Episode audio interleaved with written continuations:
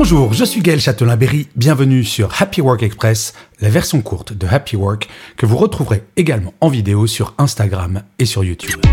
Salut les amis, j'espère que vous allez bien. Eh bien, petit message pour vous faire oublier une expression. Cette expression, c'est demain, ça ira mieux. Euh, pourquoi il faut oublier cette expression? Eh bien, parce que chaque jour doit être un chouette jour